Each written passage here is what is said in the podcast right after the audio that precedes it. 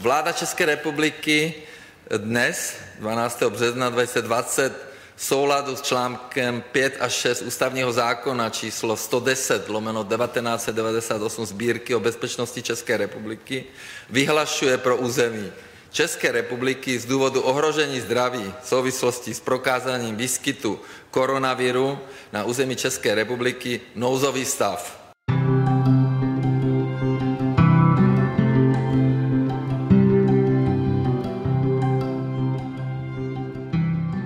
Ahoj, já vás zdravím opět tady u podcastu Velec hnízda. A tentokrát to bude trošičku jiný díl, protože jsme všichni v karanténě a to platí teda i pro mě, takže jsem neměla možnost vlastně se sejít s lidmi, se kterými jsem byla domluvená na nahrávání. Všechno se to tak nějak ze dne na den zrušilo. A já jsem chvíli přemýšlela, jak bych to mohla napravit, jak bych mohla alespoň částečně poskytnout nějakou epizodu, která by měla hlavu a patu a za kterou bych se nemusela stydět, nemusela bych z patra vymýšlet, o čem budu mluvit úplně tak nějak já sama, protože momentálně mě žádné téma, které by bylo smysluplné, úplně nenapadalo. A když jsem nad tím tak přemýšlela, tak mě docela inspiroval podcast Lukáše Hejlíka, který, teď úplně nevím, jak se to jmenuje, každopádně ten podcast souvisí s jeho gastromapou a on právě posílal takhle hlasovky svým kamarádům nebo lidem, kteří vedou nějaké gastropodniky a ptal se jich, jak na tom teď jsou, jak to u nich vypadá v době karantény, když mají zavřeno, jest, co všechno musí řešit, jak se s tím vyrovnávají, jak třeba se zbavovali surovin, které jim zůstaly, které měly nakoupené na další vlastně fungování toho podniku. No a mě napadlo, že bych podobnou věc mohla udělat já, a napsala jsem, nebo teda spíš jsem poslala pár hlasových zpráv mým kamarádům, mým bývalým tady hostům v podcastu, i vlastně pár lidem, které, o kterých vím, že jsou teď v zahraničí a zajímalo mě, jak to právě vnímají oni, jak eh, celou tuhle věc s koronavirem, karanténu a všechno ostatní zvládají jak se dívají vlastně na to, že teď v podstatě nemůžeme cestovat a nevíme, jestli budeme letos vůbec moct cestovat, máme zavřené hranice. A říkala jsem si, že by to třeba mohlo být zajímavé, třeba byste se mohli dozvědět, jak to je v jiných zemích, nebo jak se na to dívají právě lidé v Česku, kteří ví, že letos asi nikam na dovolenou nepojedou, teda podle toho, jak to momentálně vypadá a spíš to bude tady takhle nějak po Česku. Zároveň jsem oslovila i moji kamarádku, která taky hrozně ráda cestuje, ale poslední vlastně tuším, že dva roky nebo rok a půl už nikde nebyla, protože se jim narodilo s přítelem miminko a zajímalo mě právě, jak to vnímá ona, protože chtěli s malým Jonem letos konečně někam vyjet a teď se stane tohle. Takže je super zase mít i pohled někoho, kdo už tu zodpovědnost vnímá takhle i za druhé lidi, nejen sám za sebe. Oslovila jsem i pár mých kamarádek, které letos nebo v tomto semestru byly na Erasmu. Jedna z nich právě byla v Anglii, ta se musela kvůli, nebo rozhodla se kvůli tady té situaci vrátit zpátky do Česka. A druhá právě uh, momentálně ještě pořád uh, je ve Španělsku, je tam v karanténě. A a rozhodla se, že tam zůstane, že momentálně je to lepší, než cestovat zpět, ale to všechno už se dozvíte pak v těch výpovědích právě lidí, které jsem oslovila, takže už to nebudu moc natahovat a pojďme si to všechno poslechnout. We've been asking people to stay at home during this pandemic. Čauky Andy. A já momentálně vymýšlím, jak eh, vyřešit moji další epizodu podcastu a posílám takhle hlasovky pár lidem, kteří buď se mnou už dělali rozhovor, nebo vím, že jsou teď zahraničí, nebo je tahle situace s celým koronavirem a všema karanténama docela ovlivnila. A napadlo mě, že se ozvu tobě, protože vím, že jsi byla teď na Erasmu a že jsi v podstatě kvůli tomuhle všemu, co se teď děje, musela vrátit dřív, než, než jsi plánovala. A zajímá mě, uh, jak to vnímáš, jako jestli, samozřejmě je mi jasný, že tě to asi naštvalo a je to smutné, když člověk prostě musí opustit Erasmus dřív, protože tam má kamarády, má tam už nějak jako vytvořený život po těch pár měsících a já si to vlastně ani neumím představit. No a právě mě zajímá, jak, jak jsi to jako pocitovala, jaký máš na to názor, o, jestli se musela nějak dlouho rozhodovat, že pojedeš domů, nebo jestli si chvíli třeba přemýšlela, že bys tam zůstala. Pak jsem se ještě chtěla zeptat na to, jak, jaký bylo vlastně cestovat domů, protože ty jsi vlastně už cestovala s rouškou, cestovala si v době, kdy už tuším bylo, byly v Česku zavřené hranice, takže mě zajímá, jestli to bylo, nebo jaký to byl zážitek, protože ono asi není úplně super, když vystoupíš z letadla, z letadla a měří ti teplotu nějací lidi, co vypadají jako, jako kosmonauti, nebo tak nějak si to představuju já. Takže kdyby jsi se chtěla zapojit a vyjádřit se, tak budu moc ráda. Ahoj Teres, já jsem si tady napsala tvoje otázky a postupně se pokusím si na všechno vzpomenout, jak to bylo. Jak jsem vnímala tu situaci kolem koronaviru, kolem toho, že se mi ukončil Erasmus a musela jsem se rychle vrátit domů. Samozřejmě mi to zpočátku naštvalo, byla jsem z toho strašně smutná, protože se mi tam moc líbilo, ale v konečné fázi jsem vlastně teďka ráda, že tu karanténu trávím doma. A nezůstala jsem vlastně v Anglii zavřená na bytě, sama v pokoji, kde jsem neměla zahradu, terasu, nikde jako možnost vlastně jít ven. Takže pro mě je teďka asi lepší zůstávat vlastně doma v karanténě s rodinou, kdy můžu kdykoliv na zahradu nebo do lesa se prostě projít tady. Já jsem během toho března v Anglii vlastně vůbec nějak nepocitovala, že by se ta situace vlastně nějak zhoršovala, protože nás to vůbec nezasáhlo. Zpočátku vláda vlastně toho dělala o hodně méně než, a hodně později než ta česká.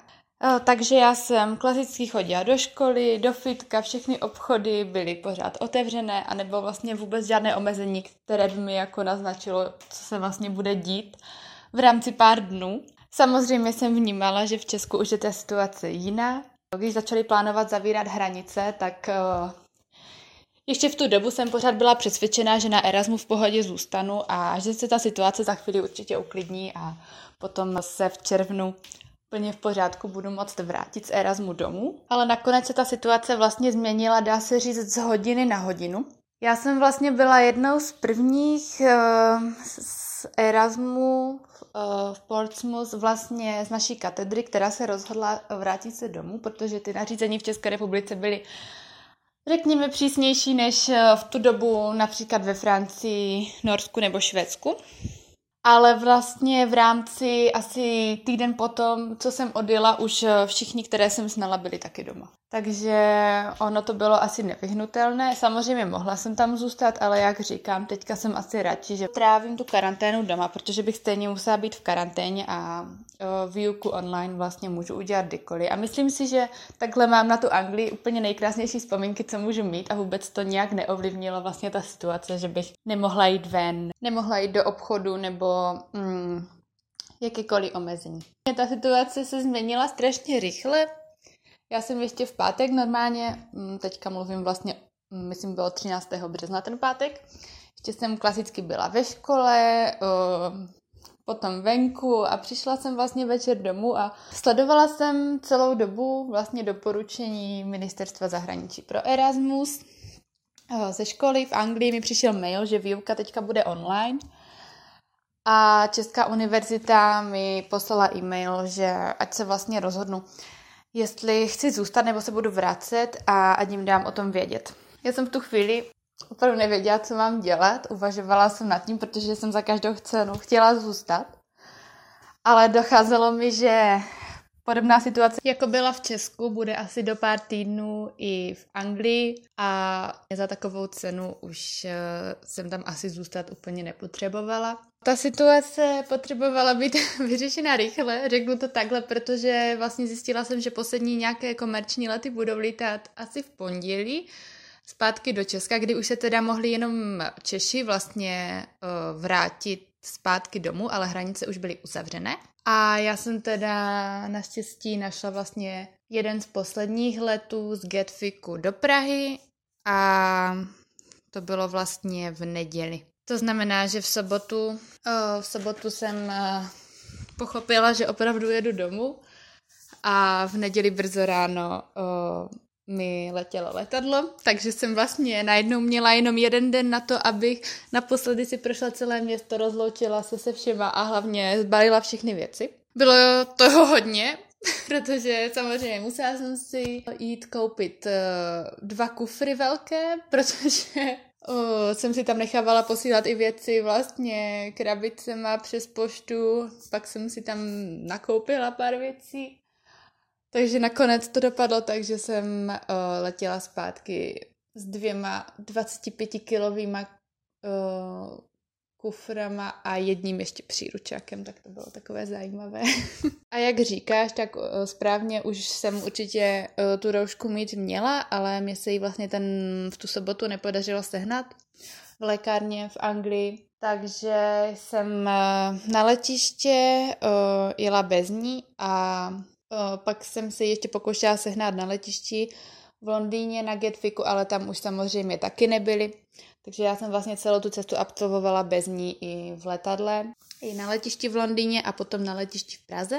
Na letišti v Praze to bylo zajímavé, tam uh, prostě samozřejmě už skoro nikdo nebyl, takže bylo strašně zajímavé to letiště takhle vůbec vidět, protože byli tam lidi, kteří asi nějakým způsobem uh, kontrolovali zdravotní stav, možná, kdyby se někomu opravdu hodně přitížilo. Já jsem celou dobu měla strach z toho, že uh, budou měřit teplotu, protože uh, jsem se necítila úplně dobře. Bylo to teda z jiného důvodu, ale měla jsem samozřejmě obavy. A teplotu nakonec nekontrolovali, musím říct, jenom uh, každého z nás museli vidět osobně, zkontrolovat pás a říct nám vlastně, jaké jsou další kroky, které musíme teďka udělat, než budeme uh, v karanténě. Například, že se musíme nahlásit k praktickému lékaři a tak dál. Potom, co jsem přijela domů a šla do karantény, tak jsem začala mm, tu online výuku, kterou jsme tam měli na univerzitě a rozhodla jsem se, i když jsem teda měla možnost ukončit Erasmus, tak jsem se rozhodla vlastně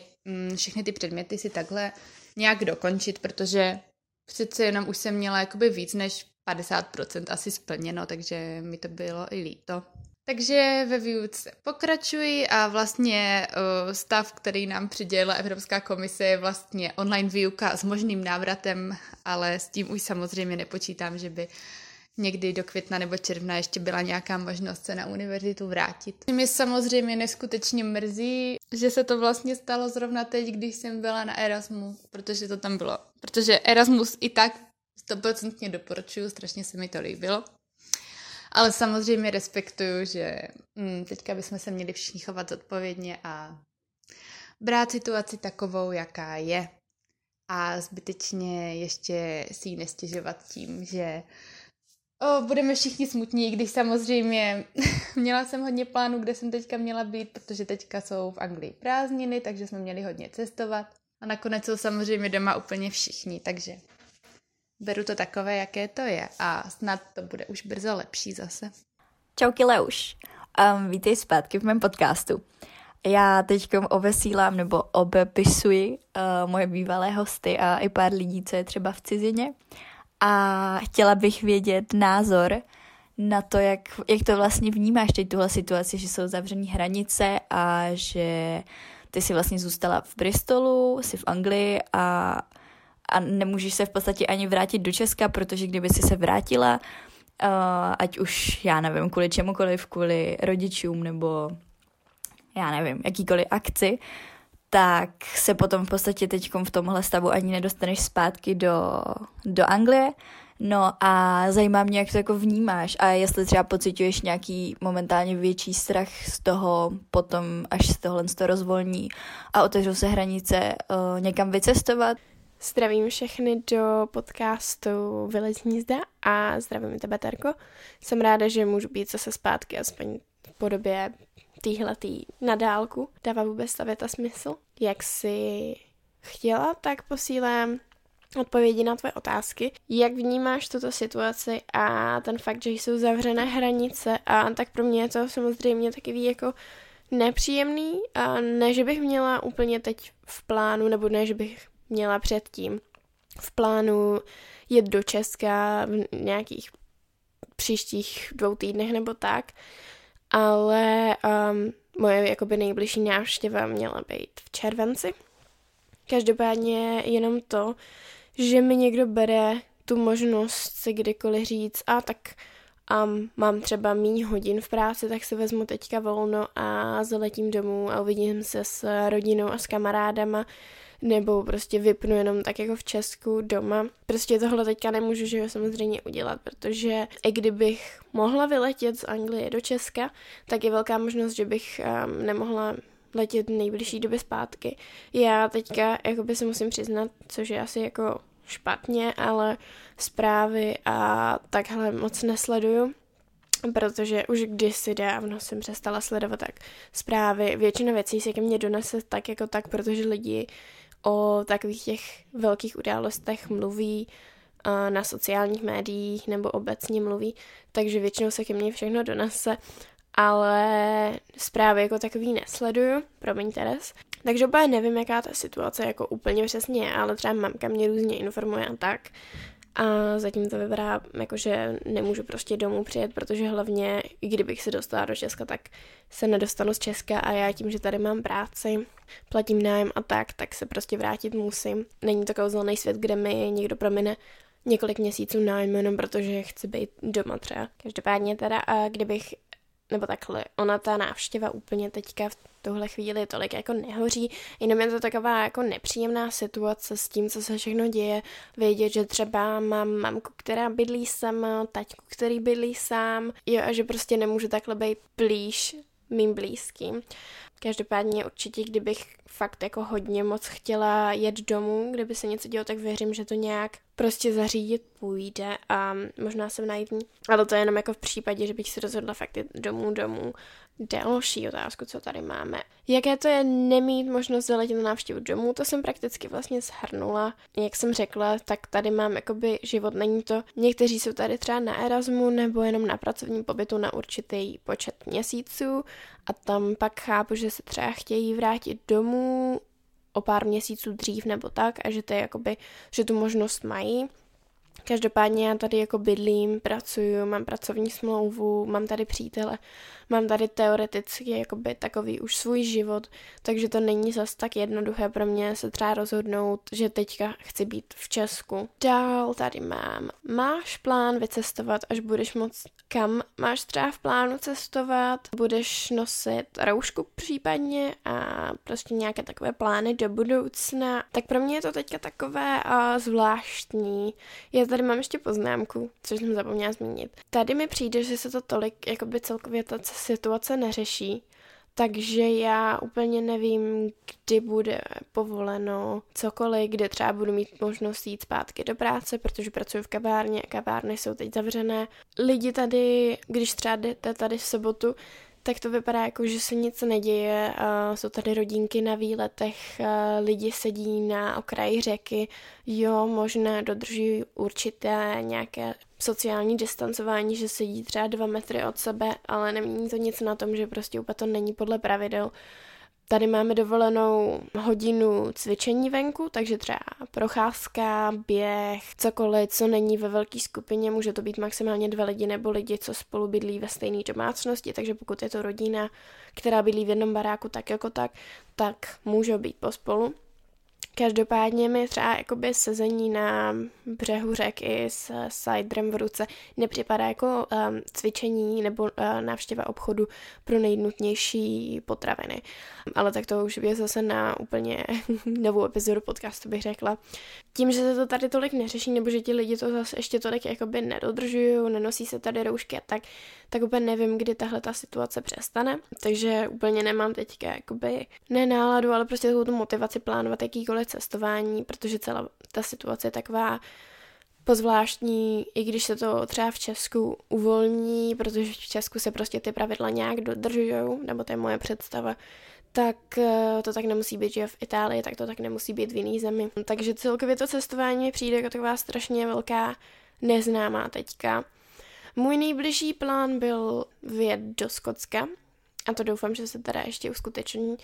Měli jsme původně v plánu um, jet jenom do hlavního města, ale pak jsme si říkali, že bychom to vzali prostě takže pronajmeme auto a projedeme tak nějaké třeba pobřeží a různý nějaký menší městečka ve Skotsku, potom i větší městečka a tak, a že to vezmeme tak jako, jako příjemný mix obou světů, město versus příroda. Teď, když říkám vezmeme, tak myslím já přítel, to znělo tak zvláštně, že mluvím o sobě jako my. No a Každopádně teda to jsme měli v plánu na nějaký třeba tohle období, co je teďka což se teda rozhodně nekoná. A komplikuje nám to do toho, to, že se potřebujeme stěhovat, protože mě končí nájemní smlouva um, před prázdninama. Takže by jako ideálně bylo dobrý začít jako chodit po bytech a tak, což se taky úplně dle mýho nekoná. Nedělala jsem do toho nějaký větší průzkum, protože většina těch bytů, na který jsme narazili, byly k dostupnosti, nebo v dostupnosti už někdy třeba za dva týdny,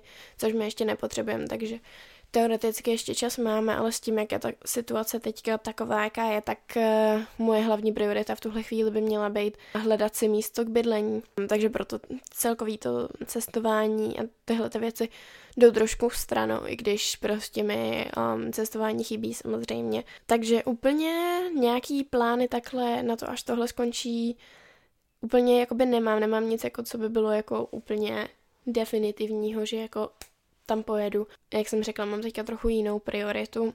Uvidíme, jaká bude situace. Ale rozhodně bych moc ráda jela do Skotska. S rouškama záleží asi úplně i na tom, kam bych jela, jaká ta situace tady takhle obecně bude. Pokud se dá nějak povolit, nebo prostě pokud se povolí cestování, ale bude to celo, celé takové jako, že se ještě neví úplně, jestli je to bezpečný a tohle a tohle a tomto, tak eh, ta rouška jakoby nezní jako špatný nápad. Opět tady jakoby se ta rouška nenosí, já si ji beru, nebo vzala jsem si ji jednou, protože jsem si ji ušila teprve nedávno, ale vzala jsem si ji do obchodu. Není to nejpříjemnější věc, co musím říct, že obdivuju všechny lidi teďka zpátky doma, co v tom třeba musí být celý den nebo tak. Um, není to nic příjemného. Ale přijde mi to jako nejmenší opatření, co člověk může zase udělat. Takže pokud ta situace nebude úplně nějaká ideální a tak dále a pokud pojedu do nějaký země, kde třeba je to riziko větší a tak, tak možná tu roušku samozřejmě vezmu sebou, aby se to zase nezačalo znova na novo rozšiřovat a tak dále. Je to zvláštní takhle o tom mluvit teď, když um, jakoby se moc toho mi přijde neví, jestli jsem si takhle tématicky zakašlala um, samozřejmě do um, ruky, um, nedodlení. Teďka na tři měsíce třeba mám jako jistotu, že dostanu zaplaceno v práci. Potom ta jistota úplně není, takže taky nemůžu úplně plánovat nějaký cestování velký. Mám peníze na straně, který, když tak můžu při nejhorším použít třeba na nájem na takový lety a různý důležitý věci, které potřebuje člověk platit, bez kterých se neobejde. Normálně tomu říkám jakoby moje takový malý cestovací uh, šetření a to cestovací šetření teda mám spíš teď jako takovou rezervu, kdyby něco, takže to opět úplně nepřidává k tomu plánování. Samozřejmě uh, bych si moc přála, kdyby se všechno uklidnilo, vrátilo se to zpátky do normálu a lidi se nebáli projít kolem vás. Občas si člověk připadá jako prašivý, když prostě jde po ulici, třeba do obchodu nebo tak a nikdo jakoby jde proti němu a automaticky přijde na druhou stranu, což je jakoby na jednu stranu pozitivní, že jako lidi si uvědomují už nějaká ta vzdálenost mezi lidma by měla být v tuhle chvíli.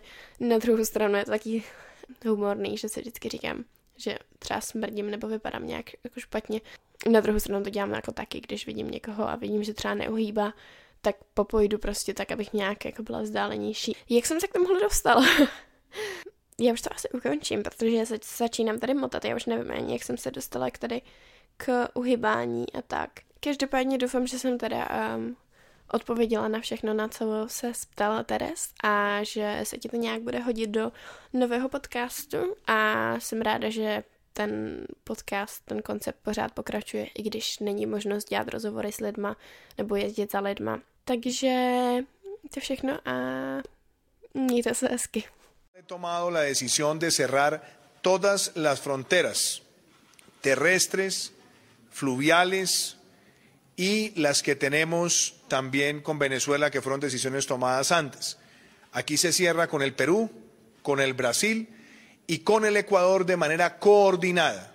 Ahoj Teresko, tobě dávám vědět uh, hlavně proto, protože mě zajímá, jak tě to ovlivnilo, protože vím, že jsi měla, nebo teda pořád máš v srpnu letět do Kolumbie. Je mi jasný, že teď je to dost jako nejasné, nevíš, jestli poletíš, nevíš, jestli budou pořád zavřený hranice, možná ani nevím, jestli ti třeba už nezrušili letenky, no prostě všechno je to hrozně šílený a neskutečný. A tak mě zajímalo, jak, eh, jaký na to máš názor, jak, jak se s tím vlastně vypořádáváš. A taky jestli se třeba, jestli si uvažovala, že bys to zrušila i z nějakých jako svých osobních důvodů, jestli ti teď připadá uh, nebezpečnější cestovat, nebo teda ne teď, ale v době, kdy se to už pak rozvolní a budeme třeba moc vyjet za ty hranice.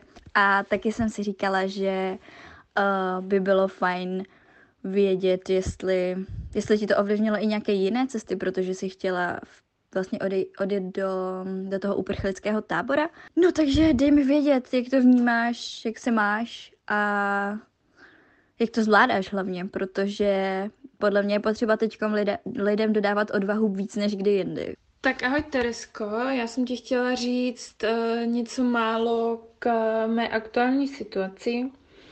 Já teď eh, v cizině nejsem, jsem v České republice, ale samozřejmě to, co se děje nějakým způsobem ovlivnilo a ještě předpokládám, že hodně ovlivní moje plány na letošní rok. Uh, jeden z nich byl uh, uprchlický tábor na Balkáně, kam jsem měla jet až v září ale i na to září jsou vlastně z, ze strany organizace, přes kterou jsem měla jet, zrušeny všechny výjezdy dobrovolníků. Samozřejmě tam můžou jezdit zaměstnanci, bez kterých ta fungování těch táborů vlastně není možné, ale dobrovolníci bohužel nemůžou. Takže to je první plán, který se mi úplně zhatil, což je ale samozřejmě pochopitelné. No ale ten druhý větší plán je Kolumbie, kam jsem měla odletět vlastně 5. července. Měla jsem tam jít jako dobrovolník do města Cali, což je vlastně jedno z největších měst Kolumbii. Měla jsem tam jet na 6 týdnů. A zatím uh, letenky zrušené nemám. A měla jsem vlastně letět z Evropy do Panamy, v Panamě ještě přestupovat na let přímo do Cali. A ten let z Evropy prozatím na červené zrušený není, uh, ale spíš se snažím sledovat situaci té aerolinky, protože oni sami ohlásili to, že tím, že vlastně musí zrušit teď drtivou většinu letů, tak uh, je možný i jejich celkový krach, což doufám, že se nestane, protože uh, KLM je vlastně dánská aerolinka a dánská vláda by měla začít s nějakými dotacemi, dalo by se říct, aby ty aerolinky úplně neskrachovaly, takže to doufám, že se nestane. A samotná stáž vlastně taky zrušena není. Organizace, přes kterou jsem tam měla jet nebo mám jet, hm, zatím žádné takové informace neposkytla. Takže nic oficiálně zrušené není, uvidíme, jak se to bude vyvíjet dál. Co se týká Kolumbie, tak tam, teď jsem se dívala, je nakažených kolem 700 a 10 úmrtí. Jinak tam platí v celé zemi podobná, nebo dalo by se říct i stejná opatření jako v Česku, ale uh, jsou vlastně zrušeny všechny mezinárodní lety. A Kolumbie hlavně uzavřela um, pozemní hranice se všemi sousedy až do 30. května. Takže uvidíme, jak se to bude vyvíjet dál. Eh, kolumbijská vláda je v tomhle docela pohotová, většinou jako první země z celé Jižní Ameriky má nějaká nová opatření. A fungují tam repatriační lety, takže teď eh, většina turistů, vlastně většina Čechů v zemi nezůstává, vrací se zpátky domů. Teď další problém se objevil ten, že eh, v domorodé komunitě, která žije vlastně kousek od hranic s Venezuelou, se ta nákaza už taky objevila. Je to jedna z komunit, do které organizace, mm, ve které jsem já měla v Kolumbii působit, jezdí taky, učit tam děti i španělštinu a i angličtinu. Ale problém je v tom, že v domorodé komunitě se samozřejmě ta nemoc šíří uh, rychleji a za jiných podmínek, než třeba mezi obyvateli velkých měst, takže to asi bude ještě taky velký problém. Takže to, co já teď vlastně zažívám, je hlavně obrovská nejistota, protože nejenom, že jsem uh, investovala už hodně financí do, toho, do uh, celé tady té akce, nevím, jak to s nimi bude dál, co se mi vrátí, co se mi nevrátí, ale je to hlavně velká nejistota i v rámci té země, kam jsem samozřejmě jet chtěla, ale je to všechno pochopitelné a bohužel se nedá nic dělat. After consulting with our top government health professionals, I have decided to take several strong but necessary actions to protect the health and well being of all Americans. To keep new cases from entering our shores, we will be suspending all travel from Europe to the United States for the next 30 days. Ahoj Aničko, vylec hnízda tě potřebuje zpátky do svých řad. Já jsem se na tebe obrátila, protože mě zajímá, jak vnímáš tuhle situaci ohledně uzavření hranic, ohledně koronaviru. Vím, že jsi musela zrušit svoji cestu do New Yorku kvůli tomu a zajímá mě, jak se na to díváš, jestli třeba tě to nějak ovlivňuje ve smyslu, že máš teď větší strach cestovat, nebo naopak se už těšíš, až tohle všechno skončí a budeš moct zase vyjednat nějaký výlet, případně do toho New Yorku, protože je mi jasné, že se tam měla spoustu plánů a chtěla se vidět lidi, kteří tam bydlí. A celé tohle vlastně dělám, protože mě napadlo, že je super takhle lidem dodat odvahu, protože si myslím, že hodně lidí bude mít teď, i když předtím třeba nemělo, tak bude mít teď větší strach někam jet a třeba se pohybovat na letišti, protože, nevím, už tady pořád bude asi ta hrozba, že cokoliv můžeme chytnout, což teda jsme mohli třeba chřipku chytit i předtím, ale chápeme se. Ahoj Teresko, já tě zdravím a zdravím i všechny, kteří poslouchají tvůj podcast. A jsem hrozně ráda, že jsi mě znovu pozvala a že jsi mě vlastně tímto dala možnost se s vámi podělit co si myslím o této situaci, která nás všechny bezprostředně zasáhla. Když si mi nahrávala hlasovku, to je zhruba týden zpátky, tak tam jsem právě mluvila o tom, že uh, jsou zavřené hranice a jak to vnímám, jak vnímám to, že se nedá cestovat mě tahle ta uh, situace zasáhla bezprostředně, protože já jsem zhruba před měsícem měla odletat do New Yorku a nějaký tři dny před mým odletem já už jsem měla všechno zbalený, zajištěný, jo, všechno připravený. Zhruba tři dny před mým odletem mi přišla v noci zpráva a znění bylo Americký prezident Donald Trump stopnul všechny lety z Evropy. Teď já jsem se v noci zbudila a absolutně jsem nevěřila vlastním očím, co to čtu. Jo, já jsem si myslela, že to je ještě sen, protože v životě by mě nenapadlo, že něco takového se mi stane. Jo. Teď jsem to absolutně nechápala. Přitom situace v České republice v té době byla jako v úvozovkách v klidu. Jo, o koronaviru se tady mluvilo, ale karanténa nebyla, žádný, myslím, že žádný opatření ještě ani nebyly zavedený. Každopádně z ničeho nic Donald Trump stopnul všechny lety z Evropy. Jediný, kdo, kdo měl hranice otevřené, myslím, že byla ještě Británie. No, takže samozřejmě panika. Teď já jsem vůbec nevěděla, co mám dělat. Teď všechno zařízený, v Americe jsme měli všechno zajištěný, jo, teď vlastně na ten můj uh, přílet do Ameriky bylo závislý zase x dalších lidí, protože jsme tam měli natáčení, ty s tím počítali, jo, takže zase strašně komplikací. A teď jsem vůbec nevěděla, co se bude dít, jo. Teď jsem nevěděla, jako jestli to bude zavřený na týden, na 14 dní, na měsíc, protože ta situace tady furt byla, jak jsem už říkala, relativně v pohodě. Tak jsem jako nevěděla, na jak dlouho to bude. Tak jsem se dočetla, že to bude na 30 dní s tím, že když bude situace lepší, tak se to otevře dříve. No jo, ale za pár dní od toho, co to Trump zavřel, tak eh, se zavřely hranice naší republiky a pak byla už kompletně zavřená celá Evropa takže vlastně tam nějaký odlet vůbec jako nepřipadal v úvahu. Každopádně pro mě to byl samozřejmě obrovský šok a, nebudu lhát, obrečela jsem to, jo, kdo, kdo by to asi neobrečel, ale spíš vlastně mě to postavilo do té do situace, že jsem vůbec nevěděla, co mám dělat. Teď jsem nevěděla, jako jestli mám to zrušit úplně, nebo teď jsem musela komunikovat s aerolinkama, jenže ty byly takovým způsobem přetížený, že dovolat se jim to vůbec, to bylo bez šance. E-maily, oni tam měli sice formuláře, já jsem letěla s Delta Airlines a tam byl už připravený jako takový, řekla bych, spíchlý horkou jehlou formuláře, ale ten nápor, jo, protože těch cestujících podle mě musely být tisíce, jako, nebo desetitisíce, možná i sta tisíce, jako. Takže, takže ten nápor uh, byl obrovský, takže padaly systémy, Jo, a teď já jsem byla v hrozný panice, furt v šoku, jo.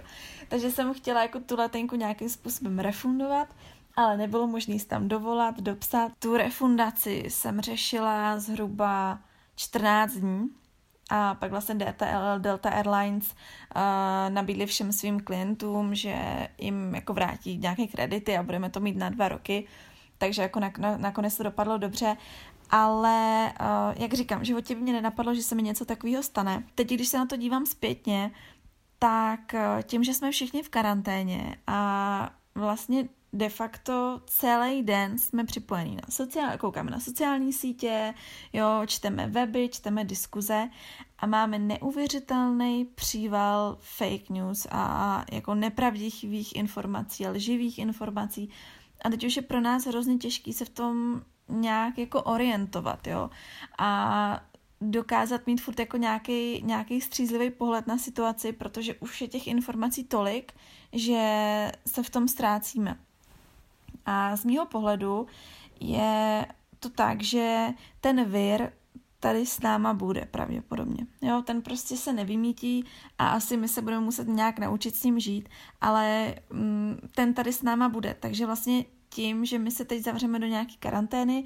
Já s tím souhlasím, ta karanténa asi měla nějaký smysl, ale domnívám se, že tyhle ty restrikce musí co nejdřív skončit, protože se obávám toho, že ten ekonomický dopad a dopad po takový tý mm, psychické stránce eh, na lidi bude, bude enormní. Jo, bude to opravdu, bude to opravdu ne devastační, protože spoustu firm nebo OSVČ už, už prostě zavírá svoje podniky, nebo restaurace se zavírají, aerolinky už, už jako krachly.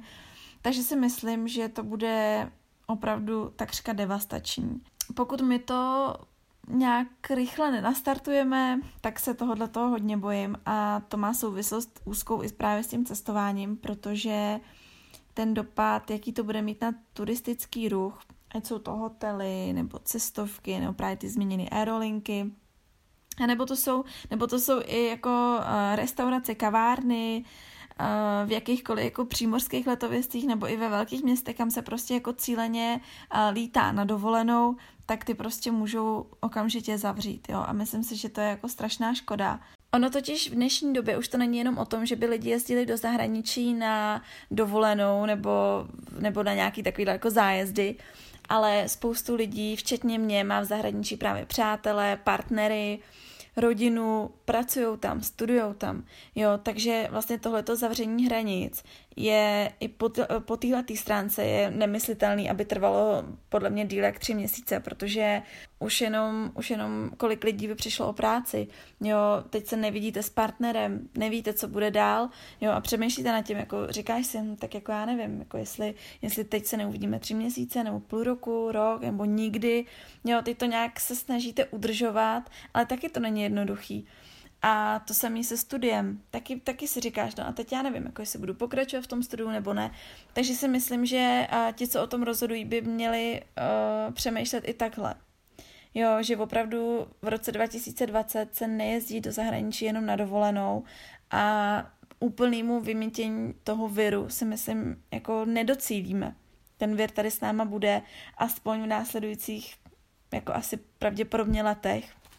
Takže uh, proto si myslím, že teď je asi úplně nejlepší se zaměřovat na tu cílovou skupinu, což jsou uh, seniori, chronicky nemocní lidé, uh, lidé se sníženou imunitou a právě jako ti zdraví mladí lidé, nebo, nebo samozřejmě nejen mladí lidé, jako lidé v jakémkoliv věku, ale, ale uh, zdraví lidé, schopní, schopní normálně chodit do práce, tak si naopak myslím, jako, že by se měli navracet zpátky do toho normálního života, aby, aby se i ta ekonomika udržela a všechno, aby se udrželo a tak nějak jako vrátilo do normálu. Eh, já jsem hrozně právě přemýšlela nad tím, když jsem se jako tak říkala, tak jako když se otevřou ty hranice, za dlouho se otevřou, jo, protože samozřejmě nemůžu zmi- nezmínit eh, to, jak, eh, jak, nevím, už to je tak dva týdny zpátky, kdy bylo veřejně uh, panem epidemiologem uh, vyřčeno, že hranice budou zavřený nejméně dva roky nebo, nebo až na dva roky,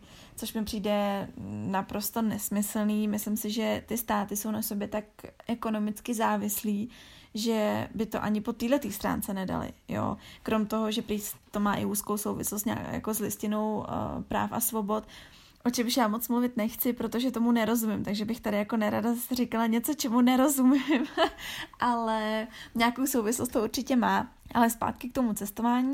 Z mýho pohledu pokud se otevřou hranice, tak já to beru jako informaci, že situace je pod kontrolou, asi nějakým způsobem a já bych odletěla. Já bych s tím absolutně neměla problém.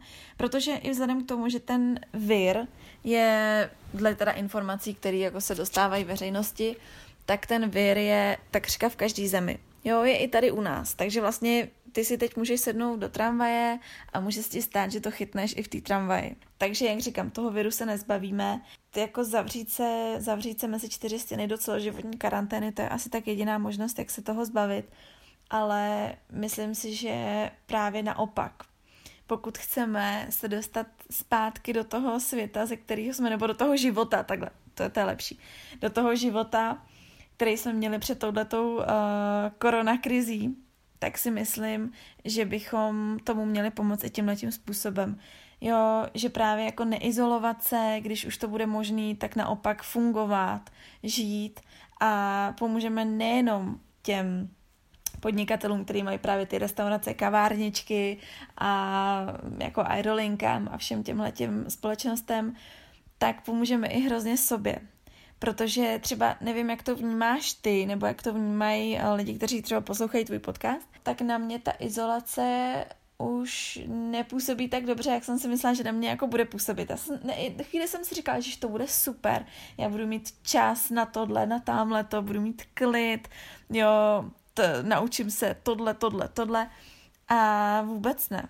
Jako chybí mi to, chybí mi život, chybí mi právě jako setkávání se s kamarádama, chybí mi takový ten ruch, proto já třeba miluju New York, protože je tam spoustu lidí, je tam ruch, to město pulzuje a mě tohle to hrozně chybí. Z mýho pohledu, až se otevřou hranice, tak já určitě nebudu mít problém a budu strašně ráda a těším se, až se tak stane a ty hranice se otevřou a my zase sedneme do letadla a, a poletíme a věřím, věřím tomu, že ta situace nebude tak hrozná, že tak, jak jsem říkala někde v půlce mýho povídání, tak bohužel my jsme zahlcený strašně moc fake news a nepravdivými informacemi, protože média prostě takhle fungují. Článek e, jede na prokliky, takže čím víc prokliků, takže čím víc šokující nadpis, tím líp, jo, takže na to bych si jako hrozně dávala pozor a já věřím, že to jako lidi zvládneme a že z toho třeba ještě vyjdeme i jako silnější, protože když se podíváme okolo sebe, tak kdy naposled se Česká republika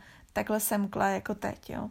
Takže myslím si, že i všechno zlý má něco, něco dobrýho v sobě a nebo je pro něco dobrý a myslím si, že to bude třeba i tenhle ten případ. Takže z mýho pohledu, až se otevřou hranice, tak já jsem určitě pro, abychom cestovali a hlavně se nebát. To je strašně důležitý. Já jsem si sama sobě jsem si zakázala se bát. Ať už se jedná právě o třeba tuhle tu koronakrizi nebo o cokoliv jiného, tak myslím si, že právě ten strach nás paralyzuje a dostává nás do jako takových situací, které pak nejsme úplně schopni třeba zvládat. Takže důležité je se nebát, a věřit, že to prostě bude dobrý, protože ono to bude dobrý. Co bych ti ještě řekla nakonec? Um, asi bych tobě a všem, kteří poslouchají, chtěla hlavně popřát zdraví. To je úplně nejdůležitější. Pevný nervy a hlavně optimismus. Furt to prostě furt si udržovat takový ten zdravý nadhled a jak říkám, dáme to. Vláda nařídila a nařizuje zase s účinností od 14. března zákaz vstupu všem cizincům, kteří pocházejí eh, a přijíždějí z rizikových oblastí. Ahoj Leni, eh, dlouho jsem tě neotravovala kvůli podcastu. Já takhle teď posílám hlasovky mým různým bývalým hostům nebo uh, kamarádům, co jsou v zahraničí a ptám se jich na jejich rozpoložení a jejich vnímání situace ohledně toho, co se teď děje, že máme zavřené hranice a že je karanténa. Zajímalo by mě, jak se na to díváš ty, jestli ti to třeba nějak ovlivnilo nějaké um, budoucí cestování, jestli měla něco naplánovaného, jestli třeba tě to ovlivňuje i nějak psychicky, ohledně toho, že máš, nebo že třeba teď neumíš představit, že bys cestovala, že ti přijde jako nereálný se pohybovat na letišti mezi všema lidma, uh, jestli bys třeba použila roušku, uh, cokoliv, co ti napadne a souvisí to s cestováním a s touhle šílenou situací, tak budu moc ráda, když uh, mi sem přihraješ. Ahoj, takže otázka zněla, jak mě ovlivňuje koronavirus a s tím a spojená karanténa, zavřené hranice a spoustu dalších opatření. Chtěla bych říct, že prvotně to ovlivňuje mou práci, protože pracuji na letišti a teď nám tam toho úplně moc nelítá. Takže to je asi největší problém. No a dál mi to určitě pokazilo spoustu plánů, které jsem měla ať už na léto, nebo prostě během roku, kdy musím rušit různé cesty do zahraničí. Ale nejvíc, co mě mrzí, ze všeho nejvíc, tak je, že se neuvidím s lidma, který právě v tom zahraničí mám. Třeba s mou americkou rodinou, u kterých uh, jsem vlastně rok žila, tak měli v létě přiletět. Dost pravděpodobně nepřiletí, neuvidíme se, neuvidím, jak holky, o kterých jsem se tam starala, jak vyrostly, jaký jsou z nich slečny. To mě moc mrzí, protože jsem se na ně těšila. Těšila jsem se, že právě uvidím, jaký dělají pokroky a tak podobně. Přece jenom jsem s nima rok žila, takže, takže mi docela chybí. A dál třeba nepotkám další kamarády z Ameriky, kteří taky měli přiletět tohle léto podívat se do Česka. A nebo třeba se nemůžu vidět se svou německou kamarádkou, kterou jsem právě potkala v Americe. My jsme spolu tam trávili každý den snad, fakt každou volnou chvíli. A už teď bylo divný, že jsme se viděli jednou za měsíc, za dva. A teď nám ty hranice zavřely úplně a my nevíme, kdy se uvidíme, takže udržujeme prostě nějaký kamarádství tady přes FaceTime a tak. Ale je to docela dost nepříjemný a štve mě to. Jasně, že mě to štve, že ty lidi nemůžu vidět, ale naprosto chápu všechna opatření a plně to respektuju. Takže uh, si myslím, že je správný, že ty hranice jsou zavřený. To se mi líbí, i když mě to kazí spoustu plánů, ale myslím si, že je to správný. Roušku samozřejmě nosím, když můžu, tak se vyhnu lidem, nevystavuju se nějakému nebezpečí, ať už právě kvůli tomu, abych nenakazila sebe, anebo hlavně, abych nenakazila lidi kolem sebe, rodinu, a babičku, babičky a tak podobně. Není to hezký, co se děje okolo, ale myslím si, že nám to určitě má něco dát, že to není jenom tak. Myslím si, že jsme se asi potřebovali zastavit a trošku se nad sebou zamyslet a třeba trávit i čas s rodinou. Mě teďka tady ta karanténa vynahrazuje ten rok, co jsem byla pryč, pořád hrajeme nějaký deskovky a trávíme čas spolu, takže to je super. A věřím, že nám to něco přinese každému. Hlavně bych vám všem chtěla popřát, abyste to zvládli ve zdraví, ať už jste tady doma v Česku nebo někde uvěznění na druhé straně světa. Věřím, že za pár měsíců se zase všechno zlepší, vrátí k nějakému normálu a budeme zase si moct užít té svobody, po které teďka tak toužíme. Ale nejdřív se všechno musí dát dokupy. Takže se mějte hezky, držte se, noste roušku, dodržujte rozestupy a neohrožujte sebe a lidi kolem sebe. Ahoj Ani, já se ti ozývám kvůli podcastu a zajímalo by mě, jak tě ovlivňuje tahle situace, když máme zavřený hranice, protože vím, že máš ráda hrozný cestování a vím, že vám to vlastně s přítelem zkazilo jeden výlet. Tuším, že jste měli letět do Větnamu přes Čínu a zrušili vám letenky. Tak to mi taky zajímá, jestli vám vůbec vrátili nějak peníze za to, nebo jak se to řeší tohle. A prostě mě zajímají tvoje pocity, jak to vnímáš teď, jestli budeš chtít cestovat, až tohle všechno skončí, nebo jestli to třeba na nějaký čas trochu omezíš. Tak ahoj Terry. Určitě se ráda připojím. Ano, jak jsem říkala v podcastu o Mexiku, tak mým největším snem je jet do Větnamu, no a s jsme se teda rozhodli tam odletět, koupili jsme si letenky v lednu na vlastně na únor. No a jak asi všichni víte, tak ta pandemie propukla v Číně a naše letenky do Větnamu měly být přes Peking, takže nám vlastně asi dva, tři týdny před odletem zrušili letenky, naštěstí peníze vrátili hned, bylo to přes Air China. Takže to bylo úplně maličkost, no a tak jsme si řekli, že teda když to propuklo v té Číně, tak to tam snad zůstane, jak si koupíme letenky do Maroka. Takže jsme si koupili letenky do Maroka, no a měli jsme odletět vlastně v neděli a oni dva dny před odletem z, uzavřeli hranice. Vlastně to bylo od pondělka. To letadlo hm, odletělo, což je asi největší vtip. Do toho Maroka a zpátky se zrušilo. No a teď teďka s Rainerem řešíme to, zda nám vrátí peníze za obě letenky nebo jenom za tu zpáteční letenku. Která byla zrušena. No a každopádně, jestli se toho svět nějak zbaví a budou otevřené hranice, tak určitě budeme chtít se vycestovat, určitě se budeme chtít podívat do Větnamu, do Maroka, no a momentálně budeme cestovat určitě po Česku. Čau Kilu, já jsem tě jenom chtěla poprosit, já teď nahrávám takový korona, nebo spíš teda karanténní podcast. A říkala jsem si, že by bylo super mít vyjádření i nějakého cestovatele, který už se na to dívá z pohledu rodiče, protože je mi jasný, že už pak člověk nemá zodpovědnost jenom sám za sebe. Ahoj Teresko, je fakt, že my jsme po další pauze bez dovolené kvůli těhotenství a později i kvůli tomu, že Jonasek byl uh, maličký, tak jsme nikde necestovali, takže jsme plánovali, že letos konečně vyjedeme a žila jsem proto posledních pár měsíců, že se konečně dostanu k moři nebo někde jinde než jenom po Česku.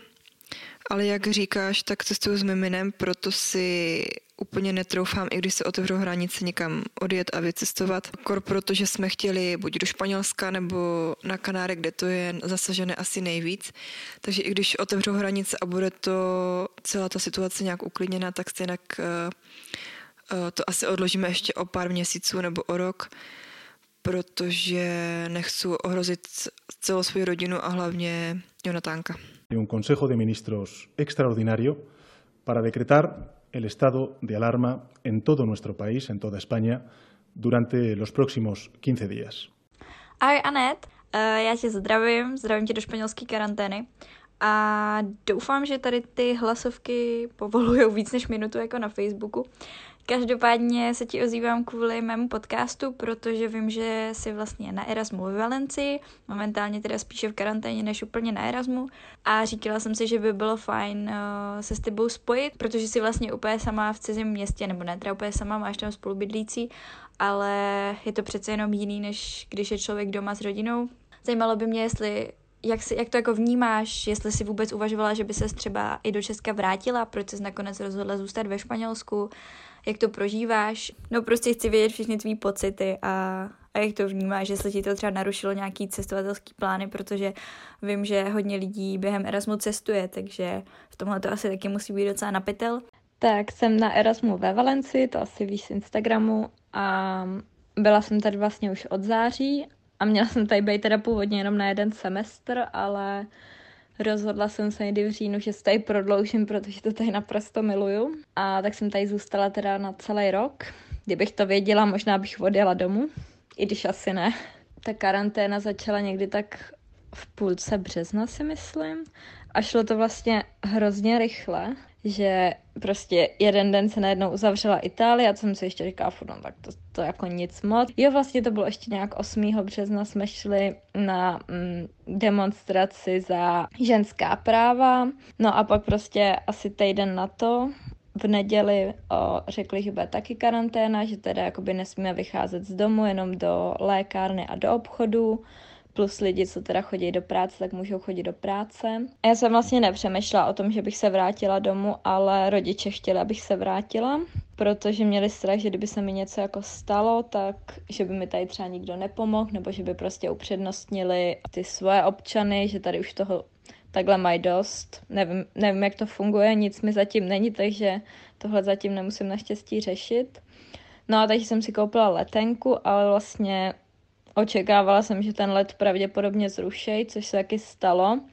Mimochodem jsem teď moc zvědavá, jestli mi se to vrátí peníze nebo ne, protože komunikace s tou leteckou společností je úplně šílená, nedá se tam dovolat, na e-maily neodpovídají, tak jsem posílala jenom jako nějakou žádost o vrácení peněz, tak teď čekám jako, jestli se mi vůbec někdo ozve, nebo jak se to bude řešit. No a tak jsem měla domů s jakoby jenom na návštěvu teď na konci dubna a to mi vlastně zrušili včera. A to byl teda let od Ryanair a tam to vypadá, že ta komunikace bude teda lepší, že, že mi jenom poslali žádost, kterou jsem vyplnila a mělo by to být snad v pohodě, že mi vrátí peníze. No a rodiče se pak nakonec taky rozhodli, že možná bude lepší, když nebudu nikde cestovat, že na těch letištích je to vlastně ve finále nejhorší, ještě bych musela přestupovat, protože z Valencie nelítá nic přímo, že buď bych musela jít do Barcelony nebo do Madridu a letět od tamtud, nebo třeba přes Paříž a tak. Tak jsme se rozhodli, že bude lepší, když tady zůstanu. Školu teda taky nemáme, takže máme jenom online hodiny a to jsou většinou nějaký videokonference anebo chaty. Což je docela vtipný, protože to probíhá tak, že prostě učitel píše do chatu látku a my jsme tam připojení a prostě si to jako pročítáme, no, takže některé ty hodiny jsou jako lepší, některé horší, ale Máme teda jako hodně práce navíc, protože nám zadávají různé eseje a různé jakoby vypracování úkolů, což jsem teda všimla, že i jako v Čechách asi to takhle je, že, má, že mají všichni víc práce, než měli, když chodili ve finále do školy. Takže nenudím se. Kromě toho teda bydlím, bydlí nás tady pět holek. Původně nás bylo šest a odjela vlastně jenom jedna francouzská máme docela zábavu, ještě vedle na bytě bydlejí tři kluci, takže občas se jakoby navzájem navštěvujeme a třeba děláme nějaký movie night nebo nějaký karaoke večery, což asi jsou sousedí docela nadšený, ale ještě si nikdo teda nestěžoval. No a je to tady docela fajn, jsem ráda, že máme balkon, a že můžeme aspoň chvilku jako být na sluníčku, protože kromě toho, že jdu vlastně dvakrát v týdnu do obchodu, který mám pět metrů od vchodu, tak nechodíme vůbec nikam. Takže fakt už jsem skoro měsíc, no možná už je to měsíc zavřená na bytě. Karanténa měla skončit 26. dubna a zatím se vůbec jako nepřemýšlí o tom, že by se prodloužila, takže 26. dubna se snad fakt podívám ven, takže jsem na to zvědavá, no. Tak ještě k tomu cestování. O, o Velikonocí jsme právě měli jet do Andaluzie, takže Sevilla, Malaga, Granada a tyhle města. Takže o to jsme přišli teda a právě jsem ještě chtěla na Camino de Santiago, co jsem teda neměla úplně nějak naplánovaný, ale chtěla jsem někdy třeba v červnu nebo tak, takže ještě uvidím, jestli to třeba vyjde ještě nebo ne. Uvidíme. Čau Kybaru. Hele, mám takový nápad na můj příští podcast a máš vlastně tímhle způsobem jedinečnou šanci tam být, než se teda uvidíme a než něco nahrajeme face to face. Takže jako první asi bych chtěla poděkovat Teresce, že mi dala možnost se zúčastnit a být na na jejím novém podcastu. Asi bych měla začít tím, že se jmenuji Bára a žiju přes dva roky na jednom z kanárských ostrovů, a to na Tenerife. Absolutně si nedokážu představit, jak prožívají tuto situaci lidi v Evropě, ale COVID-19 na Tenerife není zas tak zlý, jak by se mohlo zdát. Karanténa je tady daleko přísnější než v Česku, ale díky prostředí je to víc nesitelnější a už se moc těším, až to opravdu skončí, protože nás tady hlídá armáda, policisté dávají velké pokuty, i když by se mohlo zdát, že jsou všichni v tranquilo módu, tak už to začíná některým líst už docela na mozek. Nejvíc mi asi chybí procházky po pláži a nějaká interakce s kamarádama. Jelikož jsem tenhle rok byla v lednu v České republice, tak jsem mohla vidět, že se tam za ty dva roky, co žiju, tady nic nezměnilo. Byla jsem tam vlastně se svým přítelem, představit svého přítele, který je z Argentíny, se kterým ještě letos bychom chtěli případně letět do Argentiny na dovolenou. Což asi nevíde, ale to nevadí. Jaký poselství bych vám chtěla říct všem posluchačům Teresčinýho podcastu? Chtěla bych vám říct, nebojte se, věďte, ať už na Erasmus, nebo kamkoliv jinam, věďte, pomůže vám to, když se máte nějakou složitou životní situaci, potřebujete změnit prostředí, a okolí lidí, se kterými se stýkáte, opravdu věďte, Erasmus, všechny stáže a všechno možné, co se dá. Zážitky, které získáte a zkušenosti, které získáte, ty jsou na celý život. Takže určitě bych netrpěla strachem z cestování a případný nákazy, ani když to skončí a rozjela bych se do světa, protože to fakt stojí za to. Now, Sri Lanka has also announced a nationwide island curfew. Ahoj Aničko, zdravím do karantény na Sri Lanku. A tuhle hlasovku ti posílám, protože to bude součást příštího dílu Vylec hnízda. A zajímalo mě, jak vlastně na tom jste, jak, jak probíhá karanténa na Sri Lance, jak to s Išankou zvládáte, jestli si třeba přemýšlela o tom, že by si se vracela do Česka. Tak já moc zdravím ze Sri Lanky do podcastu Vyleť z hnízda. Um, na Sri Lance momentálně jsme všichni v karanténě, takové množství, že vlastně vůbec nesmíme opustit domovy. Máme jednou za pár dní, já nevím, třeba jednou za pět dní, pár hodin na to, aby jsme se došli nakoupit. A některé kraje třeba nemají ani to. Třeba v Kolumbu, ty už má, ty jsou v karanténě, já nevím, dva, dva týdny, možná i tři. S tím, že prostě nesmí vůbec jít uh, ven a, a všechno tam funguje tím způsobem, že je rozvážka jídla. Um, já jsem měla v plánu jet domů vlastně v květnu, nebo nejdřív teda měli přijet rodiče jsem na Sri Lanku za mnou koncem dubna a pak jsem já měla doletět domů, což se teda vůbec nestane. Nemám vůbec ponětí o tom, kdy se podívám domů, jelikož nikdo na Sri Lanku momentálně nesmí přiletět. Vlastně všechny příchozí lety jsou zrušený, jsou pouze odchozí, což je vlastně asi teď bych řekla všude po světě, že ty, ty hranice jsou zkrátka zavřený. Takže já se můžu doletět domů, ale nemám ponětí, kdybych se byla schopná vrátit zpátky na Sri Lanku.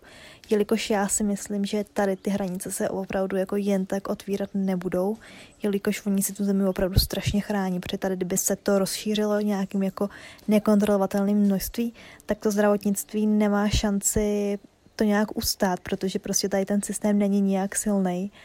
Nikdo tady neplatí žádný jako sociální zdravotní pojištění, všechno to platí stát, nevím v podstatě moc z čeho takže teď tady je momentálně nějakých 200 nakažených, s tím, že už asi zase 50 jakoby uzdravených, takže aktivních jako případů nějak kolem uh, eh, 150. Každopádně nám teď nějak předpovídají, že možná koncem dubna by se ta karanténa mohla pomaličku um, jako uvolňovat v krajích, kde, kde ten koronavirus není nějak rozšířený, což je vlastně u nás. Takže doufám, že bychom třeba mohli jako jít třeba na procházku nebo tak, protože my opravdu nesmí vůbec nikam. Naštěstí tam máme velký pozemek, takže nám to zase až tak nevadí, ale jsou fakt lidi, kteří jsou prostě zavřený doma už tři týdny a, a nesmí jako mm, výjít vůbec nikam. A nevím, jako já bych se z toho asi zbláznila. Jediné, co já ještě budu řešit, je problém s mýma vízama, protože já mám víza pouze do půlky července a pak musím opustit zemi, protože já tady furt jsem na turistický víza. A nevím teda, jestli se budu moct vrátit zpátky nebo ne. Takže nejspíš poletím domů, tam budu pár měsíců a, a uvidí se, co a jak bude. No. Nikdo nic neví, ale tak to asi je teď všude po světě. as much as possible, stay home. Don't go out unless you absolutely have to. An extraordinary plea from Canada's Prime Minister to work together by staying home to help slow the spread of COVID 19. Ahoj Petře, já si teď vůbec nejsem jistá, popravdě, kolik máte v Kanadě hodin, ale uh, každopádně tě zdravím. Zdravím tě do karantény a tuhle hlasovku posílám, protože se snažím, aby vznikl další díl mého podcastu a vím, že ty jsi pořád v Kanadě, tak mě zajímalo, jak tě to ovlivňuje, jak to vnímáš, ať už z hlediska práce, protože předpokládám, že to teď asi není úplně možný, vzhledem k tomu, co děláš, že pomáháš lidem s prací, nebo hlavně se studiem v Kanadě a teď se zavřenými hranici to as, hranicemi to asi úplně nejde. A taky mě zajímá, jak to vnímáš z nějakého toho osobního hlediska, co se týče cestování, co se týče toho, že se nemůžeme schromažďovat, že se v podstatě nemůžeme s nikým moc výdat. A o to horší to musí být v cizí zemi, protože třeba se nemůžeš potkávat s kamarády. Asi to musí být občas trošku na hlavu. Ahoj Teresko, zdravím z Kanady, konkrétně z Vancouveru. Také zdravím všechny posluchače. Doufám, že se máte dobře a celou situaci a celý období zatím dobře zvládáte, hlavně, hlavně teda ve zdraví. To je teďka asi nejdůležitější rozhodně. A jak vypadá situace u mě, nebo jak vypadá situace v Kanadě, tak eh, než se k tomu dostanu, tak bych jenom na úvod rád řekl, že eh, si musíme všichni uvědomit, že eh, nemá cenu si úplně stěžovat, nebo brečet eh, z toho svého pohledu, co teďka nemůžeme dělat, nebo že teďka nemůžeme pracovat a tak dále, protože se nás to dotýká úplně nás všech, takže všichni jsme v tom společně, že nemůžeme dělat věci, které jsme byli zvyklí dělat nebo které chceme dělat, že se nás to dotýká všech po ekonomické stránce, někoho, někoho teda míň, někoho víc, ale nemůžeme pracovat, nemůžeme vydělávat, kolik jsme mohli vydělávat, máme teďka složitější finanční situaci, ale jsme v tom všichni společně, takže eh, spíš se musíme koukat na to, za prvý za, za sebe, jak se s tím vypořádat, eh, jak se tomu přizpůsobit, jak tímhle obdobím projít a pak za druhý taky, abychom eh, se nás to stmelilo a společně jsme s tím prošli, pomáhali si, což mi přijde, nebo aspoň jak to vnímám takhle na dálku, že v Čechách se to vyvíjí dost dobře, po, právě po stránce, jak to lidi spojilo, jak si pomáhají, jak táhnou za jeden pro vás a to, to se mi strašně líbí, že nás to takhle spojilo, takže to je skvělý, takže tím období musíme takhle společně projít. A jak vypadá jak uh, situace u mě, tak s prací mám to složitější a hodně, protože já pracuji teda v cestovním průmyslu a pomáhám lidem do Kanady vycestovat eh, za studiem, prací, pomáháme i vlastně v rámci naší kanceláře s letenkama, s pojištěním a tak, takže uh, těžce se teďka pracuje, když lidi nemůžou cestovat. takže bohužel hodně lidí jsem nemohl přijet, který jsem chtěli přijet za prací nebo za studiem, mm, buď museli odložit svoji cestu, anebo jim dokonce na poslední chvíli zrušili let. Eh, bylo to zrovna v období, kdy se zavírali postupně letiště v Evropě. No a nakonec si Kanada zavřela své hranice, takže lidi sem nemohli vycestovat. Hodně lidí z toho bylo smutných. Na druhou stranu já jsem jim říkal, že aby se taky uvědomili, co by tady v Kanadě vlastně dělali, když by sem přijeli do země, kde nikdy nebyli, nikoho tady neznají a přijeli by sem a museli by do karantény a nikdo by je nezaměstnal, protože tady teďka práce není, všechno zavřený. Takže co by tady v Kanadě dělali? Byli by tady v karanténě, platili by tady kanadský eh, nájmy, kanadské ceny a ty jejich našetření peníze by asi byly za chvilku pryč, takže v tomhle pohledu si myslím, že je lepší, že lidi nakonec zůstali doma, kde můžou být aspoň s rodinou a s přáteli a že snad budou moct vycestovat, až se hranice otevřou, což eh, tomu věřím. Z mého pohledu, nebo z mé situace, bohužel je to, jak to je. Musím teda jenom čekat, až eh, se hranice zase otevřou, až zase Kanada začne schvalovat víza nebo zpracovávat víza. Na druhou stranu přijde mi, že v Kanadě je situace zatím relativně dobře pod kontrolou, že za prvý jsem vlastně ta nákaza nebo to velké rozšíření, ta první velká vlna přišla dost později, než, než, než že samozřejmě v Ázii a pak v Evropě, takže bylo do, víc času se na to připravit, poučit se z toho, co se dělalo v jiných zemích. Takže po téhle stránce mi přijde, že, že v Kanadě zatím ta situace je dobrá, i když eh, člověk musí taky očekávat to, že to teprve může přijít, že to může být jenom nějaký ticho předbouří, ale věřím tomu, že, že to dopadne dobře. A, takže si myslím, že pokud, pokud to Kanada dobře, dobře zvládne jako země, což vypadá, že se na to dost připravuje i po stránce, že oslov, začala oslovovat místní firmy, aby prostě vyráběly ventilátory a další další potřební ochranní pomůcky, aby, eh, aby jich měli víc, radši víc než, eh, než míň. A když jich bude náhodou víc, tak je vždycky můžou eh, se o ně podělit s dalšíma zeměma, takže Kanada rozhodně není, taky nechce být závislá na ostatních zemích kvůli výrobě nebo dodávce, protože je vidět, jak i v tomhle situaci vyvíjí, že se země přetahují o to, kde si to můžou koupit. Takže tohle je super a myslím si, že pokud to Kanada dobře zvládne, bude se snažit eh, dát zase věci do, do normálu, tím, že je otevře hranice a hodně lidí sem bude chtít vycestovat.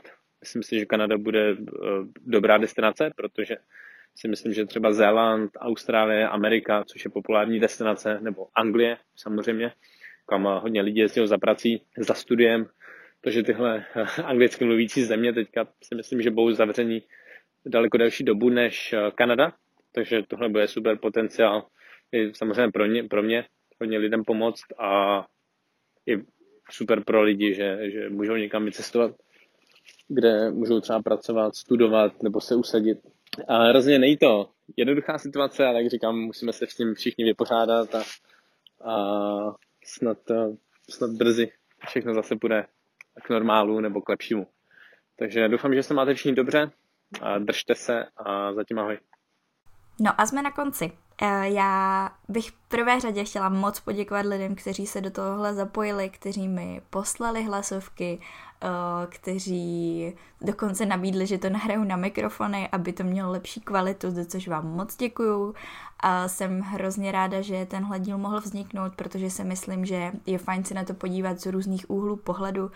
A když jsem občas poslouchala, co museli lidé řešit, nebo co teprve kvůli uh, tady té situaci vlastně řešit budou muset, tak jsem si říkala, že já to tady mám úplně lážo plážo a moje nějaké posunutí státnic je úplně k ničemu.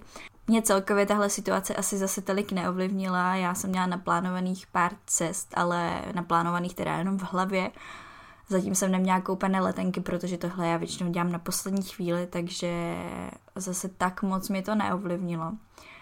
Měla jsem v plánu jít teda do Španělska na, na Santiago de Compostela, které jsem chtěla jít někdy v červnu vlastně právě po státnicích, což teda určitě nevíde, i protože státnice za prvé jsou posunuté a za druhé um, se nebude asi moc vědět za hranice, kor teda do Španělska vzhledem k situaci, která tam momentálně je. No a pak jsem chtěla ještě uh, vyjet uh, na Sri Lanku, nebo hrozně jsem si s tou myšlenkou pohrávala, protože mě fakt zaujalo povídání Aničky, se kterou jsem dělala rozhovor v lednu. A chtěla jsem se tam moc podívat, ale uh, to asi taky úplně neklapne. Vzhledem i k tomu, co jsme tady slyšeli, tak Anička taky úplně sama neví, jestli se tam po červnu bude moc vrátit, nebo spíš kdy. Uh, takže toť k mým plánům, které se tak nějak zrušily, ale úplně mi to jako žíly netrhá. Já myslím, že snad to ještě stihnu, než umřu a tohle bude prostě takový rok, kdy se všichni musíme zastavit a třeba se trošku zamyslet, začít se chovat nějak jinak i k sami k sobě, i k naší planetě, protože si myslím, že tohle je velký odraz toho, jak se momentálně společnost schová. A pokud jste třeba taky někde takhle mimo republiku, tak eh, mi určitě dejte vědět do komentářů, zajímá mě, cokoliv. Zajímá mě i, jak to mají třeba cestovatele, kteří jsou v Česku, protože vím, že spoustu lidem to narušilo plány, jak mám okolí, tak třeba co sleduju na Instagramu. Pokud se vám podcast líbil, tak můžete dát odběr. Já jsem moc ráda, že podcast je docela populární a jsem ráda, že to eh, můžu dělat pro vás a opravdu mi to baví. Většinou to i přednostňuji před školními věcmi, což není úplně pozitivní, ale Prostě mi to přijde daleko víc smysluplnější, než se učit na nějaký zkoušky momentálně. A čímž teda nechci říct, že, že byste měli zanedbávat školu, to určitě ne. Já mám teď dva týdny, nebo respektive asi týden a půl na to, abych vymyslela, jestli bude nějaký další díl z, za vlastně za dva týdny v neděli protože momentálně mám takový menší nápad, ale ještě úplně nevím, jestli ho uskutečním. Kdybyste náhodou měli třeba tip na to, o čem byste podcast chtěli, tak mi můžete dát vědět, jak na mém Instagramu, tak třeba v komentářích pod podcastem na vlastně Apple Podcast, tam jdou, myslím, dávat, uh, přidávat komentáře. Teď jsem fakt docela v koncích a mrzí mě, že se mi museli zrušit rozhovory, které jsem měla naplánovaný, ale nevěším hlavu a vím, že se pak s těma lidma sejdu později a budu pro vás mít další super epizody. To už bude teda k dnešnímu podcastu všechno. Já doufám, že jste všichni zdraví, že tu karanténu nějak zvládáte, ať už psychicky nebo ekonomicky. A třeba se uslyšíme za ty dva týdny, pokud něco vymyslím. Takže se mějte krásně a ahoj. Rádi byste studovali v zahraničí, ale nevíte jak na to? Potřebujete pomoc s výběrem destinace? Chtěli byste zkusit práci v zahraniční firmě, ale máte strach, že to nezvládnete? Rádi byste nějakým způsobem pomohli naší planetě a chtěli zkusit dobrovolničení? Poslechněte si rady, typy, zkušenosti lidí, kteří už tohle všechno prožili nebo prožívají a zkuste to taky. Tohle všechno a ještě mnohem více se dozvíte ve Vylec hnízda. Tento podcast je tady pro všechny, kteří se bojí a chtěli by někam vyrazit – Seberte odvahu, poslechněte si pár rozhovorů, najděte destinaci a vyražte za svým snem.